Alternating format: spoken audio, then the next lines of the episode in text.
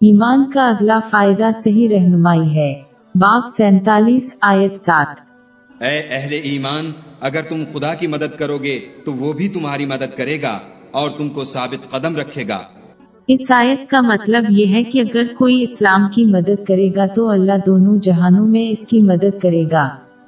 یہ عجیب بات ہے کہ لاتعداد لوگ اللہ کی مدد کے خواہاں ہیں پھر بھی اس آیت کے پہلے حصے کو اللہ کی مخلصانہ اطاعت کے ذریعے اس کے کام کو پورا نہیں کرتے۔ اس کی ممانتوں سے اجتناب اور صبر کے ساتھ تقدیر کا سامنا کر کے۔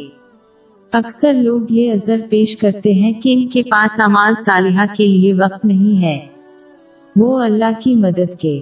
خواہاں ہے، پھر بھی وہ کام کرنے کے لیے وقت نہیں نکالیں گے جو اللہ کو پسند ہے کیا اس کی کوئی منطق ہے؟ جو لوگ فریضہ ادا نہیں کرتے اور پھر ضرورت کے وقت اللہ سے مدد کی امید رکھتے ہیں، وہ بالکل بے وقوف ہیں۔ اور جو لوگ واجبات کو پورا کرتے ہیں لیکن ان سے آگے جانے سے انکار کرتے ہیں، وہ دیکھیں گے کہ انہیں ملنے والی امداد محدود ہے۔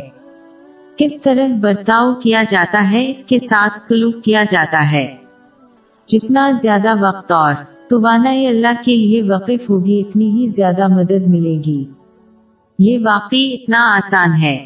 ایک مسلمان کو یہ سمجھنے کی ضرورت ہے کہ واجبات کی اکثریت، جیسے کہ پنجگانہ نمازیں، صرف ایک دن میں تھوڑا سا وقت لیتی ہیں۔ ایک مسلمان یہ توقع نہیں کر سکتا کہ وہ دن میں بمشکل ایک گھنٹہ فرض نماز کی ادائیگی کے لیے وقف کرے اور پھر باقی دن اللہ سے غافل رہے اور پھر بھی تمام مشکلات میں اس سے مسلسل مدد کی امید رکھے۔ ایک شخص اس دوست کو ناپسند کرے گا جو اس کے ساتھ ایسا سلوک کرے۔ تو پھر کوئی اللہ رب العالمین کے ساتھ ایسا سلوک کیسے کر سکتا ہے؟ کچھ لوگ صرف اللہ کو راضی کرنے کے لیے اضافی وقت صرف کرتے ہیں جب انہیں کوئی دنیاوی مسئلہ درپیش ہوتا ہے تو اس سے اس کو حل کرنے کا مطالبہ کرتے ہیں۔ گویا انہوں نے رضاکارانہ نئے کمال کر کے اللہ کا احسان کیا ہے۔ یہ احمقانہ ذہنیت واضح طور پر اللہ کی بندگی سے متصادم ہے۔ یہ حیرت انگیز ہے کہ اس قسم کے افراد اپنی تمام تفریحی سرگرمیاں، جیسے خاندان اور دوستوں کے ساتھ وقت گزارنے، ٹیلی ویژن دیکھنا اور سماجی تقریب میں شرکت کے لیے کیسے وقت نکالتے ہیں۔ پھر بھی اللہ کو راضی کرنے کے لیے وقت نہیں ملتا۔ وہ قرآن پاک کی تلاوت اور اس کی تعلیمات کو اپنانے کے لیے وقت نہیں نکال پاتے۔ انہیں حضور نبی اکرم صلی اللہ علیہ وآلہ وسلم کی روایات کے مطالعہ اور ان پر عمل کرنے کا وقت نظر نہیں آتا۔ یہ لوگ کسی نہ کسی طرح اپنی غیر ضروری آسائشوں پر خرچ کرنے کے لیے دولت تلاش کرتے ہیں، لیکن ایسا لگتا ہے کہ انہیں رضاکارانہ خیرات میں دینے کے لیے کوئی دولت نہیں ملتی۔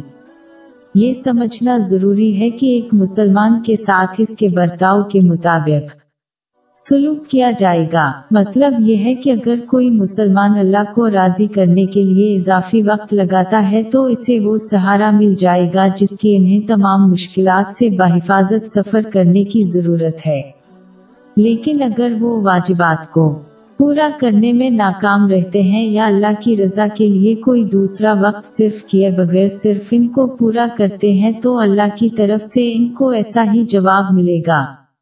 سیدھے الفاظ میں جتنا زیادہ دیتا ہے، وہ اتنا ہی زیادہ وصول کرے گا۔ اگر کوئی زیادہ نہیں دیتا تو اسے بدلے میں زیادہ امید نہیں رکھنی چاہے۔ اس کے علاوہ جو لوگ اپنے ایمان کو عملی جامع پہناتے ہیں، ان کو یہ صلاحیت بھی دی جائے گی کہ وہ اپنے پاس موجود ہر نعمت کو صحیح طریقے سے استعمال کریں تاکہ وہ دونوں جہانوں میں اجر اور مزید برکتیں حاصل کریں۔ حقیقت میں، زیادہ تر معاملات میں اس مادی دنیا میں کوئی بھی چیز بذات خود اچھی یا بری نہیں ہے، جیسے کہ دولت۔ جو چیز کسی چیز کو اچھی یا بری بناتی ہے، وہ اس کے استعمال کا طریقہ ہے۔ یہ سمجھنا ضروری ہے کہ ہر چیز جو اللہ نے پیدا کی ہے، اس کا اصل مقصد یہ تھا کہ اس کا صحیح استعمال اسلام کی تعلیمات کے مطابق ہو۔ جب کسی چیز کا صحیح استعمال نہ کیا جائے تو وہ حقیقت میں بیکار ہو جاتی ہے۔ مثال کے طور پر، دولت دونوں جہانوں میں مفید ہے جب اسے صحیح طریقے سے استعمال کیا جائے، جیسے کہ کسی شخص اور اس کے زیر کفالت افراد کی ضروریات پر خرچ کیا جائے۔ لیکن اگر اسے صحیح طریقے سے استعمال نہ کیا جائے مسلح ذخیرہ اندوزی یا گناہ کی چیزوں پر خرچ کرنا تو یہ بیکار اور اس کے اٹھنے والے کے لیے لانت بھی بن سکتا ہے۔ محض دولت جمع کرنے سے دولت کی قدر و قیمت ختم ہو جاتی ہے۔ کاغذ اور دھاتی سکے ایک تک دور کیسے مفید ہو سکتے ہیں؟ اس سلسلے میں کاغذ کے ایک ٹکڑے اور پیسے کے نوٹ میں کوئی فرق نہیں ہے۔ یہ تب ہی مفید ہے جب اسے صحیح طریقے سے استعمال کیا جائے۔ لہذا اگر کوئی مسلمان چاہتا ہے کہ اس کے تمام دنیاوی امول اس کے لیے دونوں جہانوں میں نعمت بن جائیں تو اسے صرف یہ کرنا ہے کہ قرآن پاک میں موجود تعلیمات اور حضرت محمد صلی اللہ علیہ وسلم کی روایات کے مطابق ان کا صحیح استعمال کریں۔ اسے لیکن اگر وہ ان کا غلط استعمال کریں گے تو وہی نعمت ان کے لیے دونوں جہانوں میں بوجھ اور لعنت بن جائے گی۔ یہ اتنا، یہ آسان ہے۔